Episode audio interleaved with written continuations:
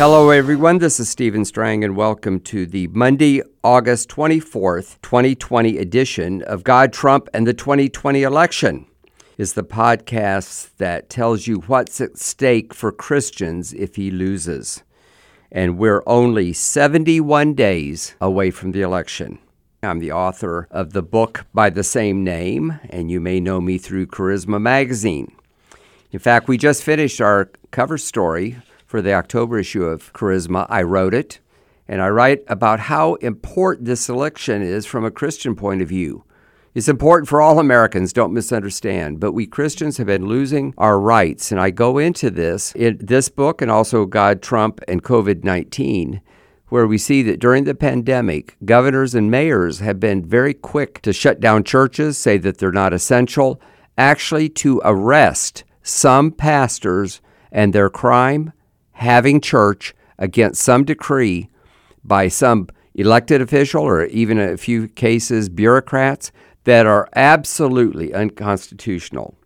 You know, I go into a lot of things in my books and I'm emphasizing different sections on podcasts, partly because I just think they're interesting.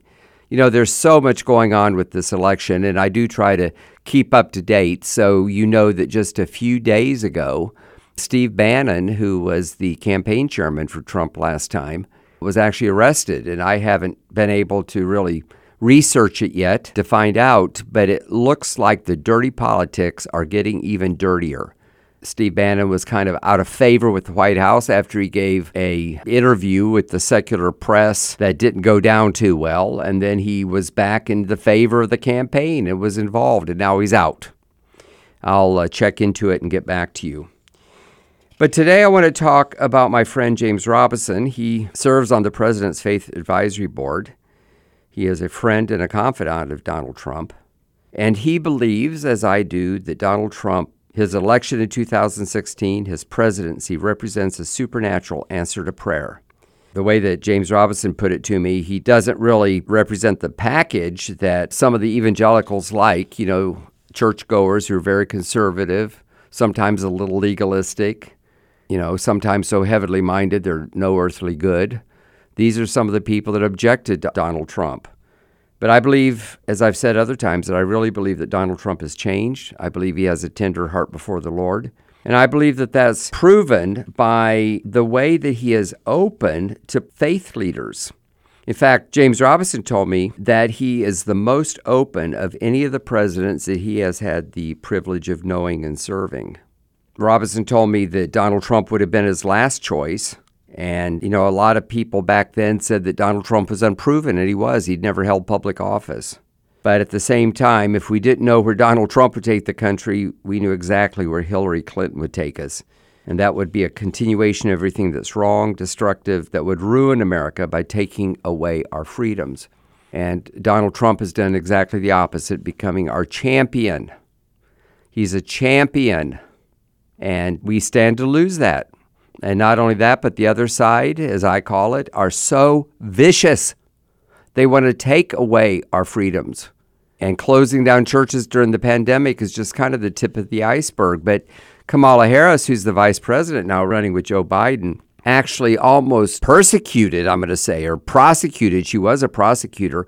Brett Kavanaugh, when he was nominated for Supreme Court Justice, and just blasting him because he was a member of the Knights of Columbus. And the Knights of Columbus, as virtually all Catholic organizations, takes a strong stand for the sanctity of marriage. And when so called same sex marriage came along, of course, Christians were horrified. And now it's just politically incorrect, like you're a bad person if you stand for what the Bible says. And it's been interesting for me to read some of the articles that have come out from the Catholic press on calling her so anti Catholic. You know, James Robison told me that the secular left is being manipulated by spiritual forces that Jesus was talking about when he was crucified. Remember, he said, they don't know what they're doing. Well, the soldiers at the crucifixion knew exactly what they were doing. But Jesus said, no, they didn't know. They were under the control of another force, another power in the invisible supernatural realm of the Spirit. They were deceived by the deceiver, Robison said, and millions of Christians were praying for that deception to end. So the soldiers at the crucifixion were doing what their commanders told them to do, what they had done many times. Crucifixion was pretty common in that era, but it was also God's plan that Jesus would die and give his life, and they had no idea. You know, the thing is about Donald Trump is that he spoke with conviction about what's wrong with this country. He was totally open about everything that was wrong. Most of us would agree that he didn't address the problems in the most statesmanlike or diplomatic way.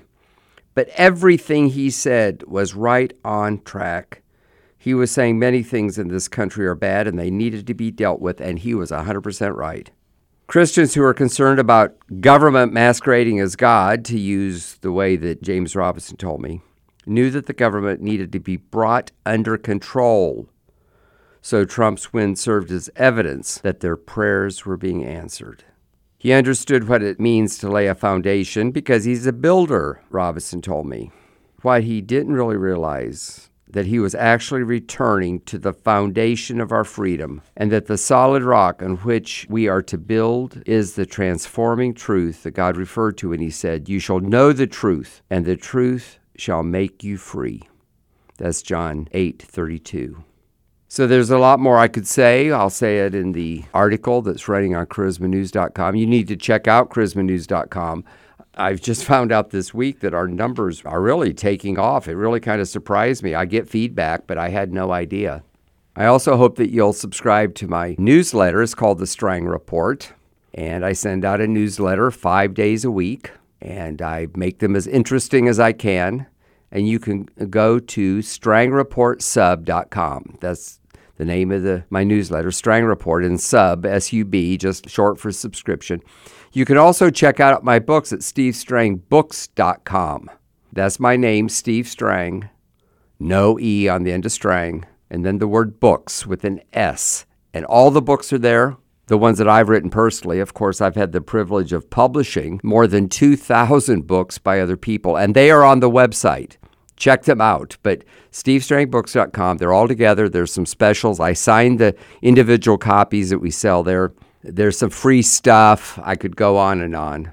But I want to remind you to do that. Also, be sure to leave us a review on iTunes and Amazon.com. It actually helps. And some people are happy to do that, so I remind you to do that. You can also subscribe to my podcast, The Strang Report, or this podcast, God Trump the 2020 election, on iTunes and really all of the podcast sites. So I'll wrap it up for today and thank you for listening. Invite you to tune in again tomorrow to my God Trump the 2020 election.